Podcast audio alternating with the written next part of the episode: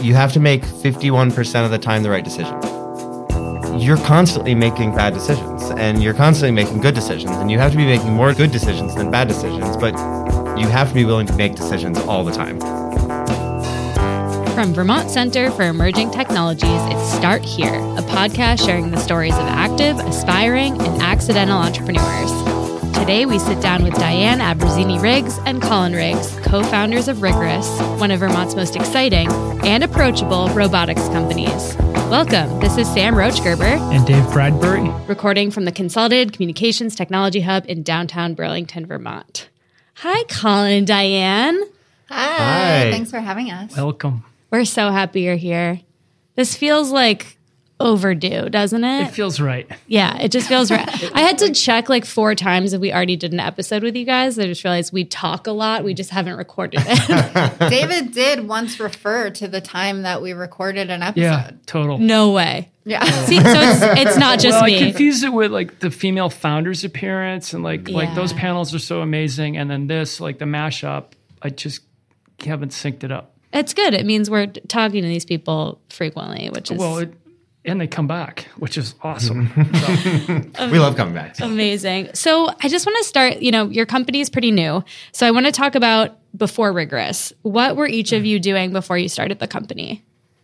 Sure, I'll start. Um, before Rigorous, I worked at uh, Greensea IQ for about a decade. Uh, it's an underwater robotics company that specializes in deep sea uh, systems, so 6,000 meter remotely operated vehicles and 6,000 meter autonomous vehicles. Uh, but they also do a, a lot of um, many other applications like jet boats and diver systems, and they do navigation systems and control systems. And something that was really exciting when I was there is we, we worked a lot with the Navy and uh, explosive ordnance disposal groups and, and special forces, and they would bring us these these really novel projects, and, and we would also work with a lot of manufacturers of robotics. And so through that experience, I, I got this really amazing you know, I, I got to see how people did their mechanical systems, their electrical systems, and their software systems, and really form this strong opinion about how a strong robotics architecture uh, can be very useful, you know, for, for a lot of different people. So, Cool. it's a little bit about my background. And Ben Kinnaman, great, great founder to learn from too. Absolutely. And I got this really awesome experience for when it was us above a boot shop with just a small team. And, and, you know, we really grew it from just a really tight knit, you know, five ish people and, and to, to now when they're up to, I don't know, 80, 100 80 people. so in Richmond, Vermont, and a few other locations. Um, ben says you you gave him the greatest uh, cover letter he's ever received. like like like you ran out the door, got a crayon and like a scrap of paper, and like wrote this "I love robots because" sort of thing. So yeah, that, that was a different time. I, I was in college studying physics and, and it just started a farm and it was in a totally different mindset of starting an advanced robotics company. But, but absolutely. he- well, he well, we'll get to referred that part of the journey in a bit. What about you, Diane? Uh, so my background's a little different. I had a first career as a vegetable farmer, and I did that for about a decade and absolutely loved it. On weekends, I would run an edible landscaping business, and I'd build gardens for schools and campgrounds and restaurants. And then eventually, I started my own market garden and a wood fired bakery called Mountain Seasons up by Smuggler's Notch. And those were great formative experiences, learned a lot about managing businesses and teams, and then decided to formalize that education and went to grad school at UVM to do their sustainable MBA program. So that really put me on a different trajectory, more on the technology and manufacturing side. So I was working at some local Vermont startups, including Venture Co. in between that time. And then when Colin wanted to found Rigorous, you know, I wanted to jump on board too. Wow, that is. Didn't see that coming. I know. It's like I've you've mentioned the farming to me before, but I didn't realize that like that was what you did for a decade. That's crazy. Yeah, I was 1000% trying to be a vegetable farmer for the rest of my life. And, in retirement, I'll probably bring it back. Oh, totally. And did you? uh, Is that why? Did you go to get your MBA to be a better farm farmer, and or like what was the impetus there? I mean, the impetus was I never figured out how to actually make a living. And part of it was oh, that. that I mean, that was the hardest part, honestly. You know, I think my approach to managing businesses, I do it because I love the work. And the financial aspect didn't really occur to me until I started thinking about, well, how am I ever going to buy a house or start a family? Uh, so that really was the impetus for going back to school and kind of changing that trajectory a little bit. Awesome. I think there's a lot of Vermonters, especially that experience that, right? Like they have like the job they get right out of college and then they kind of have the realization of like, ooh, this isn't going to work. So Totally. it's it's inspiring that you're able to make that transition.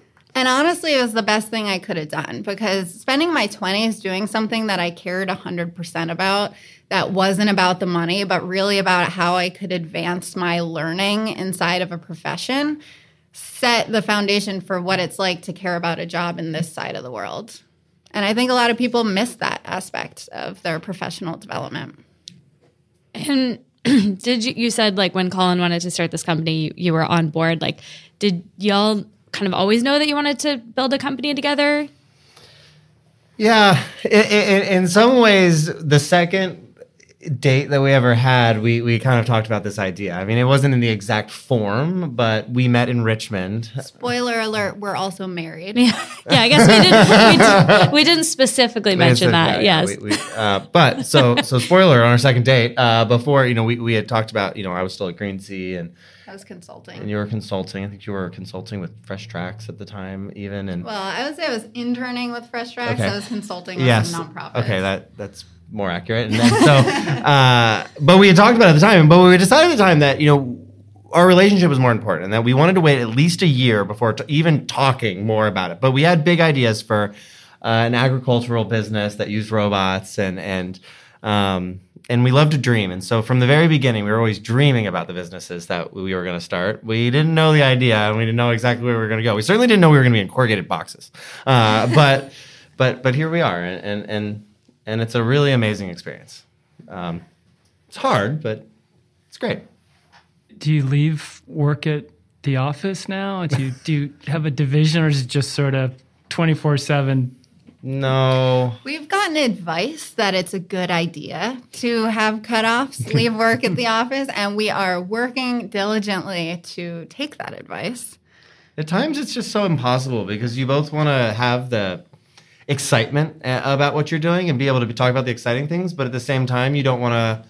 You know, the things that may be exciting for one might be the most stressful for the other, and so you know, you really have to respect those boundaries and have a lot. There's just an immense amount of communication to to start a business and be you know married and have a life and be able to separate all those worlds, but maintain the exciting things without stressing yourself out so much that you can't move forward. And so we have a lot of conversations that are like, you know, right now I just don't want to talk about business. And so, you know, we try to respect those boundaries and just communicate when we're uh, we need some time to do something else besides think about the one thing that we think about most of the time. Anyways. Is that why you have the dog? Just so you, I gotta go walk the dog, moment, right? That's a good little break to build in. A- absolutely. We have a lot of tricks like that, and it's helpful. It all comes down to communication. So, um, Colin, I want to ask you this: um, What do you love about robots? Oh.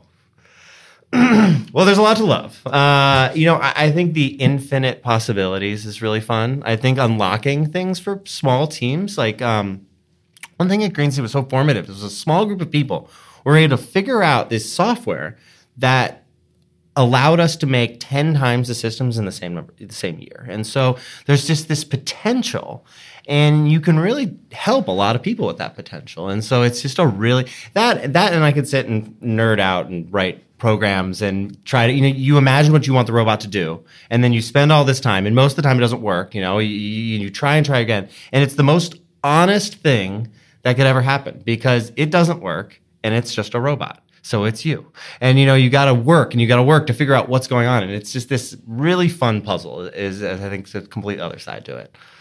Now, Diane, do you share the same sort of fan cr- craze? I mean, I love the benefits of robotics. You know, I think mean, one of the systems that we do, it saves operators from loading like 8,000 pounds of boxes an hour. But if you look at also what Colin led at Greensea, he was making robots for explosive ordnance disposal. So previously, there would be divers who would have to try and resolve these mines that are left over from, from wartime. And so there are a lot of applications for robotics that I get really excited about. And I love to see the design process of idea to functioning machine come to life in front of my eyes. It's super inspiring. So Absolutely. You, you started to to describe the box hopper, right, which is the corrugated box loading system. Can you talk about how that came up and why you launched the company with that that product, please? Absolutely. So our first product was actually for slate manufacturing, and it was a vision and control system that identified a rough cut piece of slate picked from a bank of pick orders what size that needs to be, and then it would pick up the piece, take it to a saw, trim off the edges, and then put it back on the conveyor belt. We showed this video to the owner of a corrugated box company that we personally knew, and she basically turned to us and said, mm, I need this exact thing, except a little different. And can you do it? And we thought she was joking, honestly, at first. So we started having conversations with her to learn about their need, figure out, you know, from a market research perspective, where do you see robotics helping your business? And as these conversations progressed, you know, we got more confident that we could do the job. And that confidence came through, and they got more confident that we could do the job. And so they said, All right, let's do it. Let's do a research and design contract and stand us up a system that hits our requirements. And so that moved us from we're working from home in our house to holy cow, now we need a facility to put in a 13 foot tall robot. Awesome. And you were for a time the robot company from Fletcher, Vermont, which I'll, I'll just never forget. Robot company in the woods, absolutely. Uh, and that was our first spot. Honestly, we have to give a huge shout out to Bob Lesnikoski at Vermont Cranberry Company. He gave us space in his own personal machine shop, and without it, we could have never bid the project. Right. And without getting that project, we never could have secured a space of our own. So that was a real incubator for us. Yeah. Are are you happy that you like started that way? I mean, it seems like a really good way to like test things out, include like how you work together, creating a product, like finding space and getting scrappy. Like I can't imagine starting now that you've done it this way. I can't imagine you starting any other way. Yeah, I agree with that. I can't imagine starting any other way. And I don't think there was really an opportunity for us to start any other way. Right. And so, you know, the obstacle is the way. It very much defines our business strategy. You know, we make a strategy based on what resources we have available at a certain period in time. Totally. So, you know, I I described your your company as approachable, and I, that's something that I wanted to dig into a little bit because I think we think of robotics, especially for small and medium sized manufacturers and businesses, as out of reach, way too expensive, complicated. Why do you want to change that, and how are you going about doing that? So, we really see robotics as an opportunity for manufacturers to find efficiencies, to retain their workforce, and to provide professional development opportunities for that workforce. And we've seen that in some of the largest companies in this country and across the world.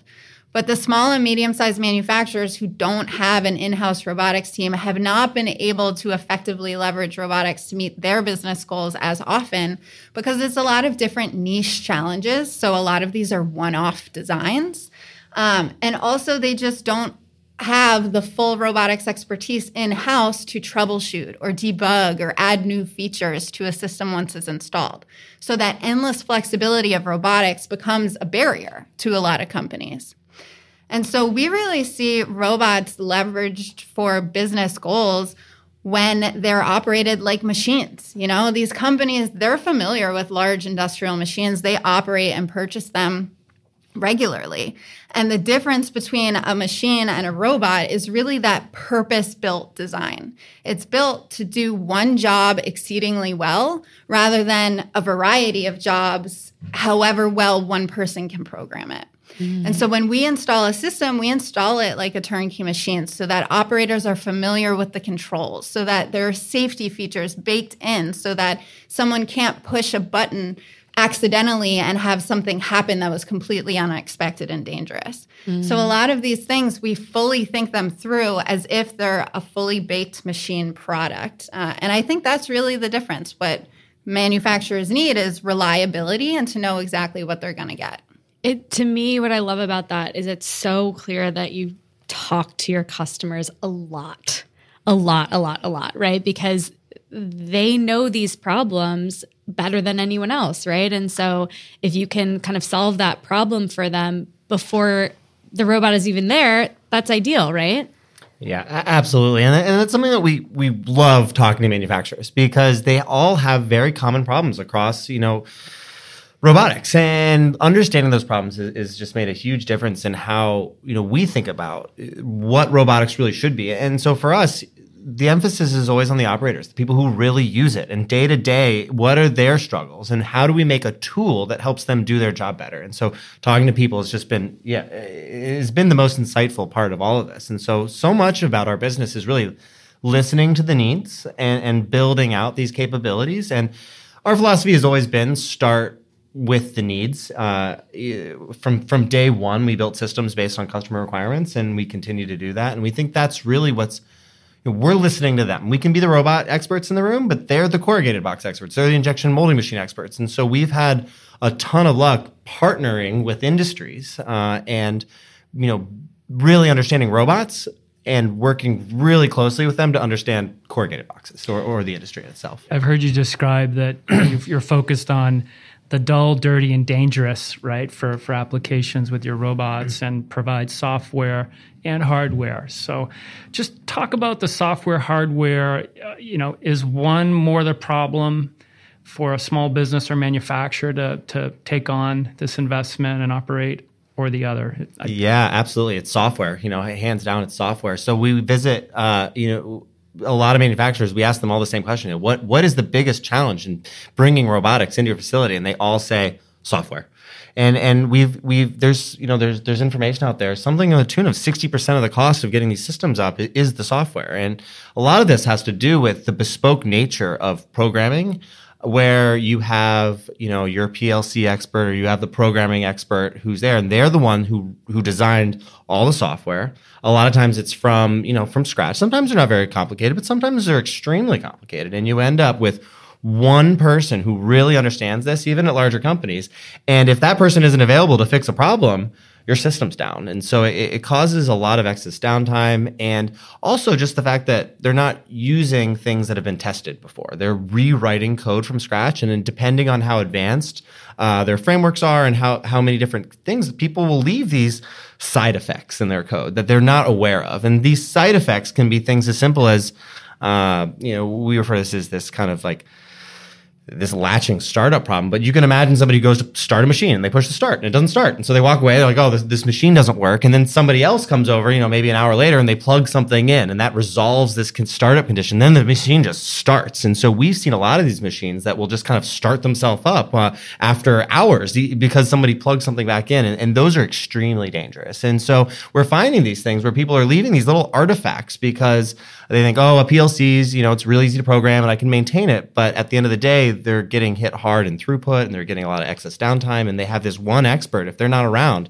uh, they just can't maintain their systems. And, and that is that core problem that we're really excited to, to solve, where, where we can help manufacturers stay up by, by being their partner. In, we're the robotics experts, and we don't expect them to become a robotic expert, but we do expect them to have uh, you know, we, we work really closely with maintenance, maintenance departments and their operators, and our our technology allows us to to get on, you know, to to see exactly what they see within minutes, uh, and and to really have those kind of conversations in real time, eh, which which really changes that. It allows us to again to to be that kind of robotic expert that they can leverage whenever they need. You're listening to Start Here, a podcast from Vermont Center for Emerging Technologies. VCET is a public benefit corporation serving Vermont businesses from start to scale. We provide no cost strategic business advising for any business owner, regardless of stage or industry, as well as venture capital for early stage tech or tech enabled businesses. You can find us online at vcet.co. That's V C E T dot C O. If you like what you're hearing, please help us out and rate, review, and subscribe to our podcast today. Now, back to the show. So Box Hopper is a great example of like you took on this project, solved this problem for this company, and then we're basically able to take that product and sell it to other similar companies. Is that how you're continuing to approach your product development? Can you talk a little bit about that? That's exactly our approach to product development. And so the box hopper is a great example. So we installed the first one in November of 2022. Uh, we sold the next two the following spring. So those will get delivered at the beginning of 2024. And now we're talking to companies about an iteration of the box hopper that will work for them. So we're talking about feeding different machines in the same plant or feeding larger format blanks instead of the size range that we currently have. So all the needs are slightly different, but the core is the same. And so we're able to reuse all those modular components and meet more of the market. Which means your margins are going up because there's less upfront work for you to design the software. Exactly. And it totally changes the type of team that we're growing as well.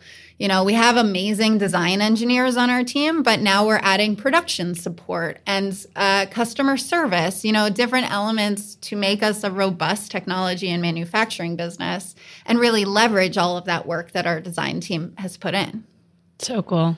Maybe just talk about the team then. Why, why you brought it up? What? It, how many folks today? How fast has it grown? And where are you finding them?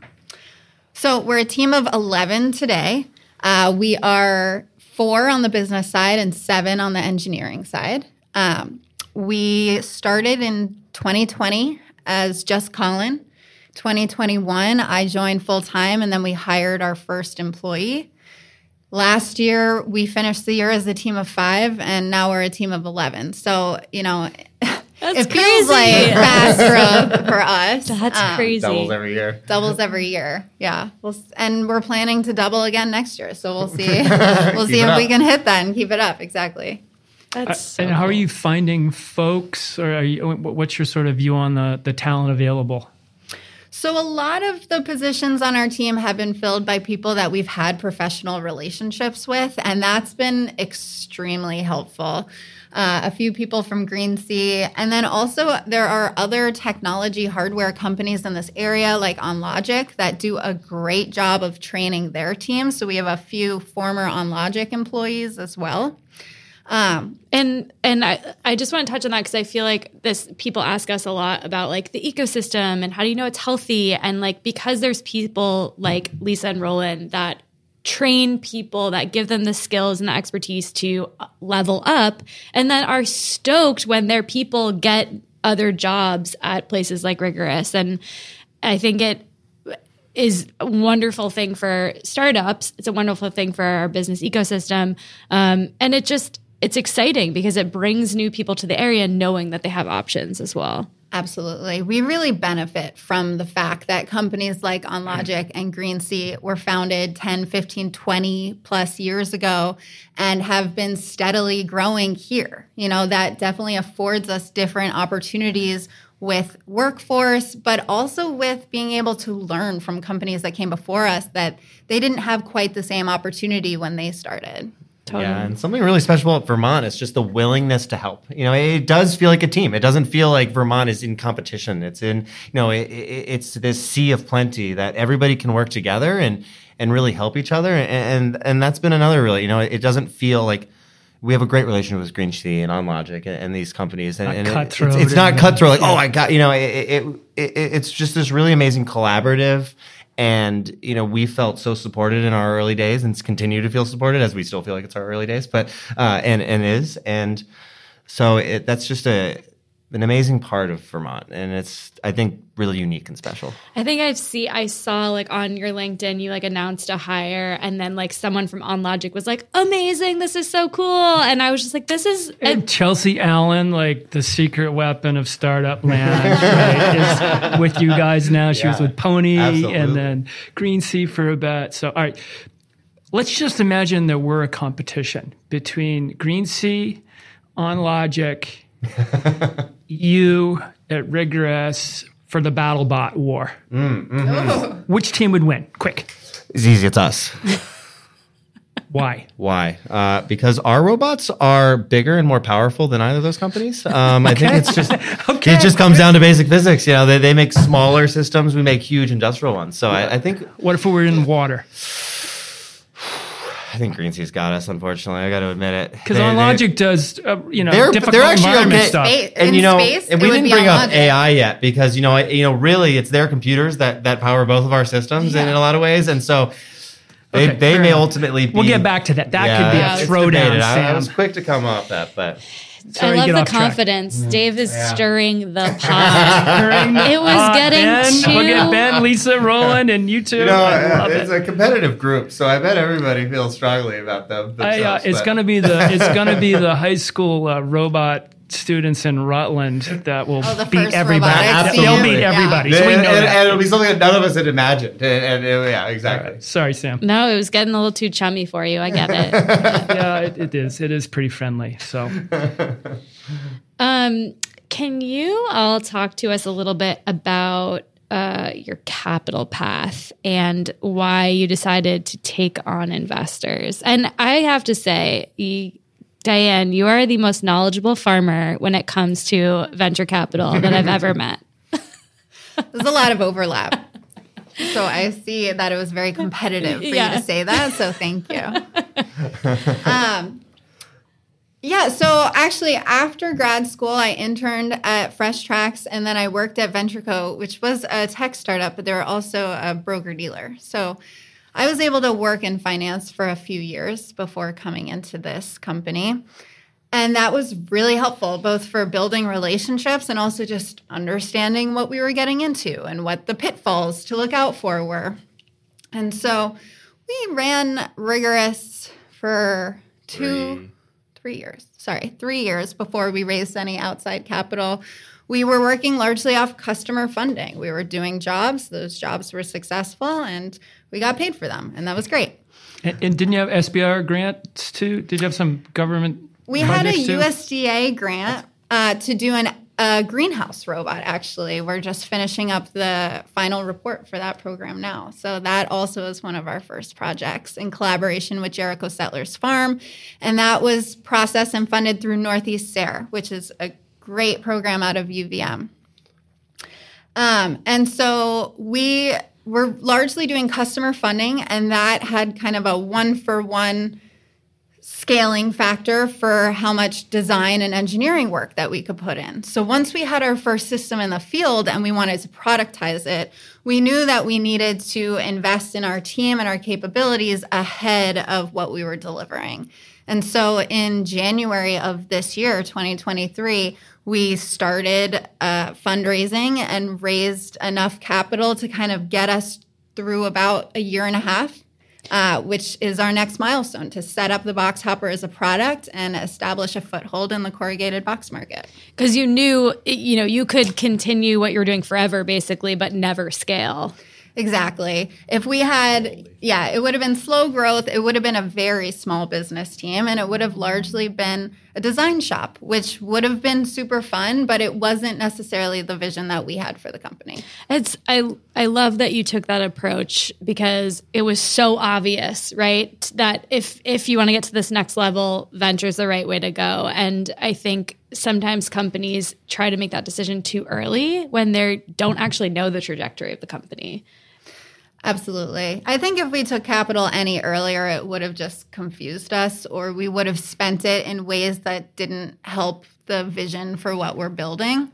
Um, and it made us very scrappy and very efficient. You know, I think our team is grateful that we're not returning to that time anytime soon, but the lessons learned by going through it, those will last a lifetime. Yeah.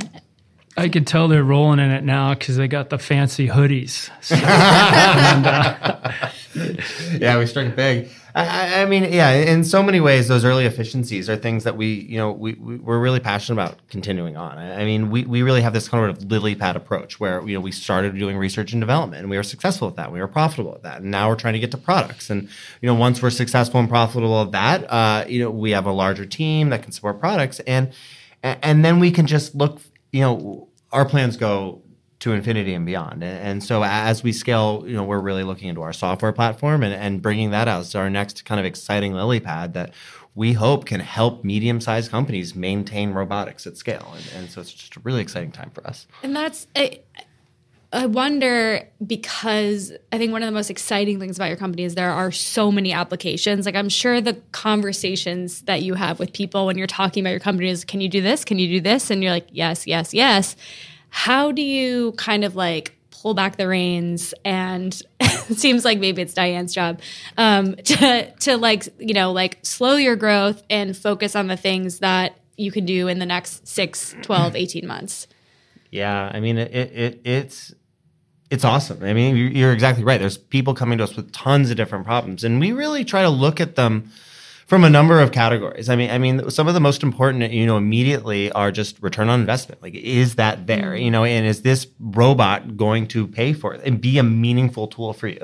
You know, another thing that we use to really evaluate these are are is there that kind of scale in that product, you know, potential productization path that that follows? Because we invest a ton into research and development, and research and development just doesn't have a lot of margin or room in it. And so when we do that, we invest a lot. So so we try to be as particular as possible to for our customers, you know, because it's to their benefit ultimately when there are a lot of there's there's an ecosystem of box hoppers and, and when there's an e- ecosystem in injection molding. And so we're actually very at, at this point, we need to be very particular about the projects that we take on. We take on very large projects, and we need those projects to last ten to twenty years. I mean, I, I mean, the lifetime of they don't the project themselves doesn't, but the technology sits in the field for that long, and so we are slow and steady trying to really understand industries and be mm. industry partners, and, and so that alone, you know, it, we, we would love to work on the variety that, that research and development can really offer, but we think the robustness for our end customers is, is just of the most important. And the way to really do that is to to really focus in on certain types of products and certain product categories, and and and ultimately. Um, just segments of industry that that that are overlapping so that we can really understand corrugated box and we can really be a partner for that industry uh, in both you know understanding AI that's coming up and also both you know delivering systems and, and so we really value those relationships and it does help filter we, we really can't take very small, disparate projects. Yeah. Yet, yet, yeah. You know, and, and, as our technology matures, we'll be able to expand that portfolio. But right now, we're hyper focused on specific industries, and and that fil- does a lot of the filtering for us. So, how do you, you know, in this early stage when you are going deep on certain industries and wanting to be an expert in those fields, how do you hire for sales? I mean, sales has to be a generalist because those industries will change. Uh, yeah. Uh, so we really looked for someone who was critical at relationship building and who could ask great questions and do a lot of market discovery. You know, a lot of the sales role starts before you would traditionally think the sales funnel starts. Um, and I think the experience of selling for Rigorous is likely unique for other companies around here because you know, you have to learn robotics and come from the point of view of you're a subject matter expert in that field. And you also have to understand all of these different industries that we're selling into. But if you have people who take that approach, you know, it's a much longer sales cycle. It's a much more one on one, personally getting to know a wide variety of people, even within the same company, let alone industry when you find someone with that partnership model, that's what we're trying to scale on the sales side of things. That's so cool. And and someone who's generally like curious, right? Cuz like there's a lot of learning that goes into that. Absolutely. If you talk to these people and you just try to or to our prospective customers and you just try to sell to them what we've already developed and not really dig into what their pains are, what their problems are that they're trying to solve on a day-to-day level, then you're not offering any value to them. And so we definitely take a provide as much value as possible during the discovery phase. Help them set themselves up to be able to determine if they're ready to take on a robotic project, if they're ready to maintain a system like this, and if they have all of their requirements listed so that they know how to communicate what their needs are. So cool. Ooh, a little frog in my throat. I know, right? That's it's very pretty cool. inspiring, isn't it? Yeah, I got jazzed on that one. I know. It's God. He comes so far. Like Stone Carell having a beard with you, with you too uh, during COVID. Like, hey, we're thinking about We're this. this I'm like. I'm like, who are these folks? And talking about hoop houses and gantry robots and all the rest.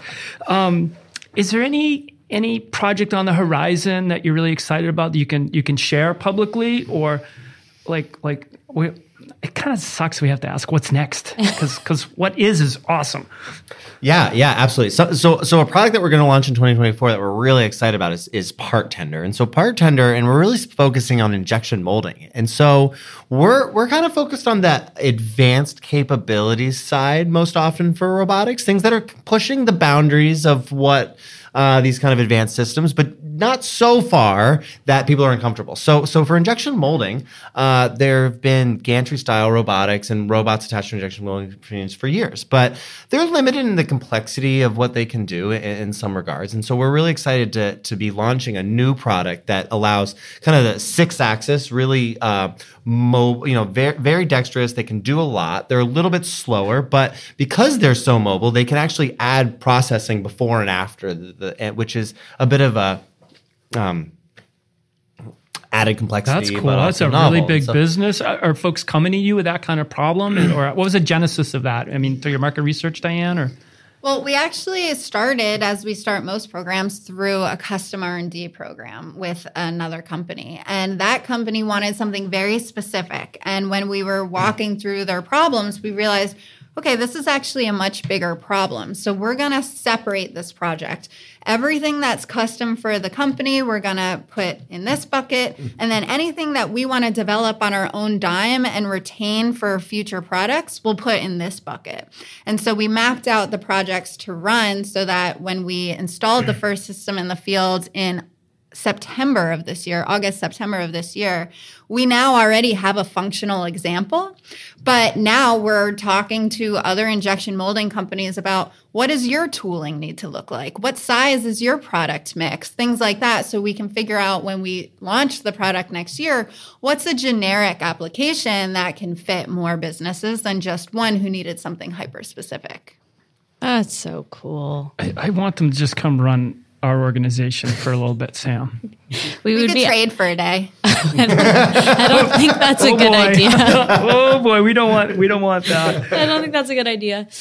Um, so you've mentioned a couple, you know, a couple resources I would as we've been talking. You've mentioned like UVM and Fresh Tracks and stuff, but I'm just curious, and I think folks find it helpful to talk about some of the resources in Vermont that have been helpful as you've started and scaled the company. Well, I mean, I probably should have said this when you asked how we found a lot of our talent, because actually a lot of it has come from VCET. We've gotten three referrals now. Uh, two have turned into critical team members. One may turn into a critical team member uh, this summer. We'll see. You can edit that part out. I feel like this is weird for me to say that. So I'll call my mulligan on that Yeah, one. right. Yeah, but yeah. we'll say, you know, We've hired two critical team members, both who have come from VCET, and for a team of eleven, you know that's a pretty good percentage. Not to all the introductions and you know tons of support whenever we have a question. And so yeah we, we have to, we have to give you a lot of thanks because we love Gosh. VCET and you provide us a- anytime you know we, we need something you're always there. So we really appreciate it Well, we just want a hoodie. I'm working on it. I we want a hoodie, and I. Well, we should uh, we should disclose to our listeners too. We are an investor in the company as well. We're part of that that round that that, that started, and thrilled um, to be a, a part of your journey. I believe um, Dave actually was quoted saying, "I would back Diane with a creamy stand." Yeah, Round two. Yeah, As so I was you, like, you had to have maple creamy off it. Well, And no white robot. creamy That- is not a maple. that's a creamy. job. Yeah, Yeah, it's that's- seriously. Uh, yeah, you you you you you two just come across, you know, there takes different personalities and skill sets to build a company.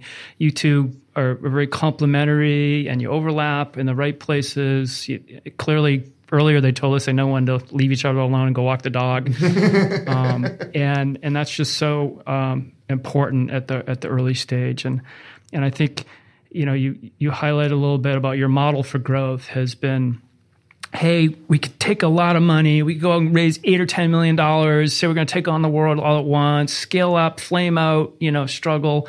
That wasn't a path you you chose, right? You you knew you needed more product market fit time, more development time, and sort of have have phased it out. And I think that's smart. That lasts. That sustains, and that creates a lot of value and and and purpose. So good for you. There was no question in that. Dave, you I softy. Such Yeah, a softy. You had me a creamy. Yeah. I'm like hungry now.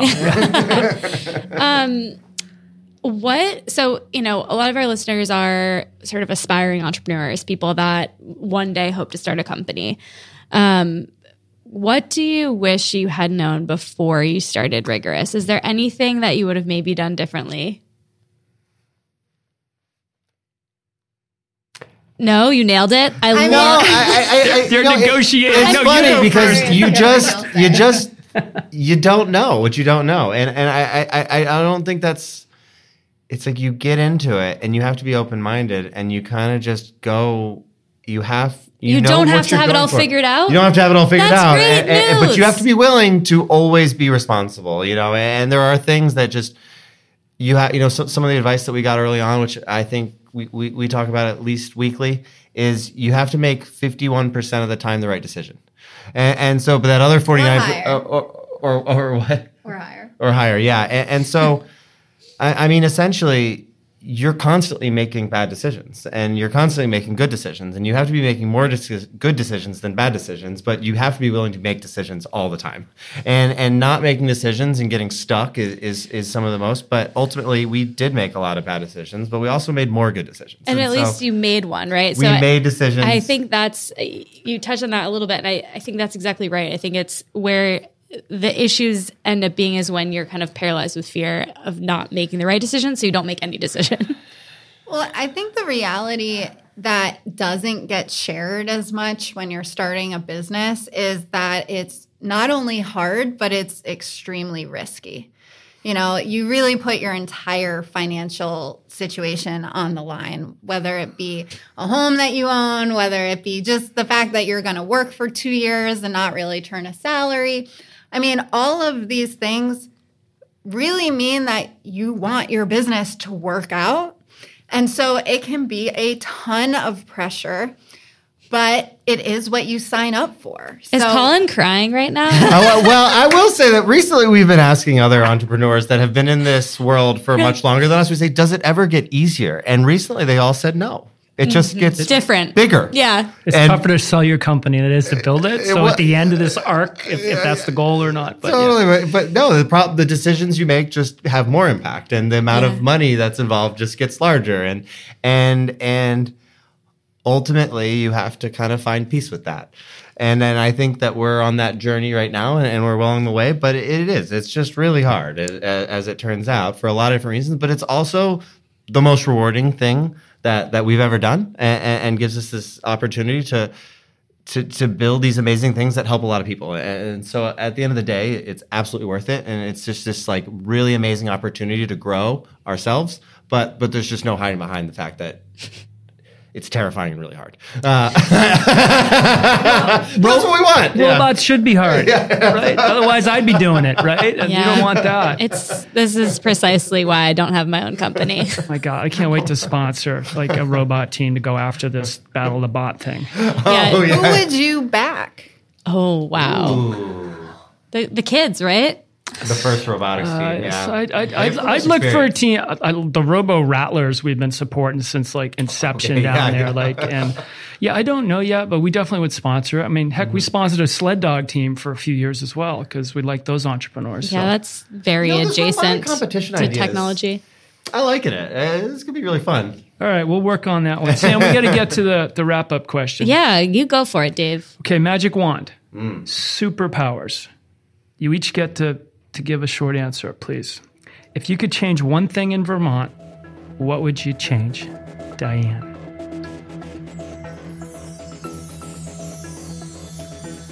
And this is when we cue the music in post production.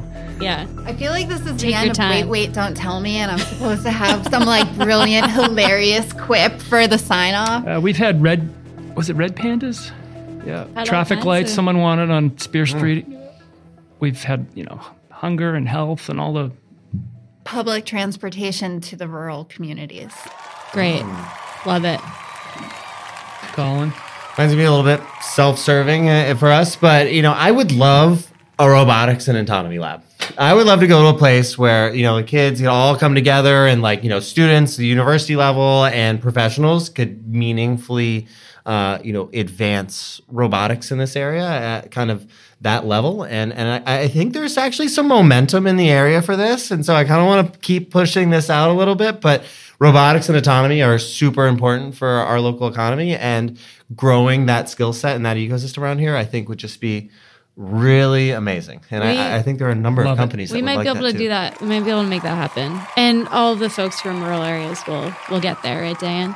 Right. Exactly. well, well, you know, part of it could be like you could log in too from the rural areas and like have like there's like remote telemetry areas where like you know the rural could maybe come in and plug in and so that's uh, we, we, Love it. I think the robot the robotics in the woods groups out there that exactly. that you know they'll have access. Heck yes. Colin and Diane, thank you so much for coming in and sharing this part of your journey. It's I can't wait to come back in a couple years and see what they've done. Oh, we'll see you next week. Okay, or next or next week. That's true, right? We're gonna meeting. All right. This has been Start Here, a podcast sharing the stories of active, aspiring, and accidental entrepreneurs. The series is supported by the Vermont Technology Council and Consolidated Communications. Let's go build a robot, Sam.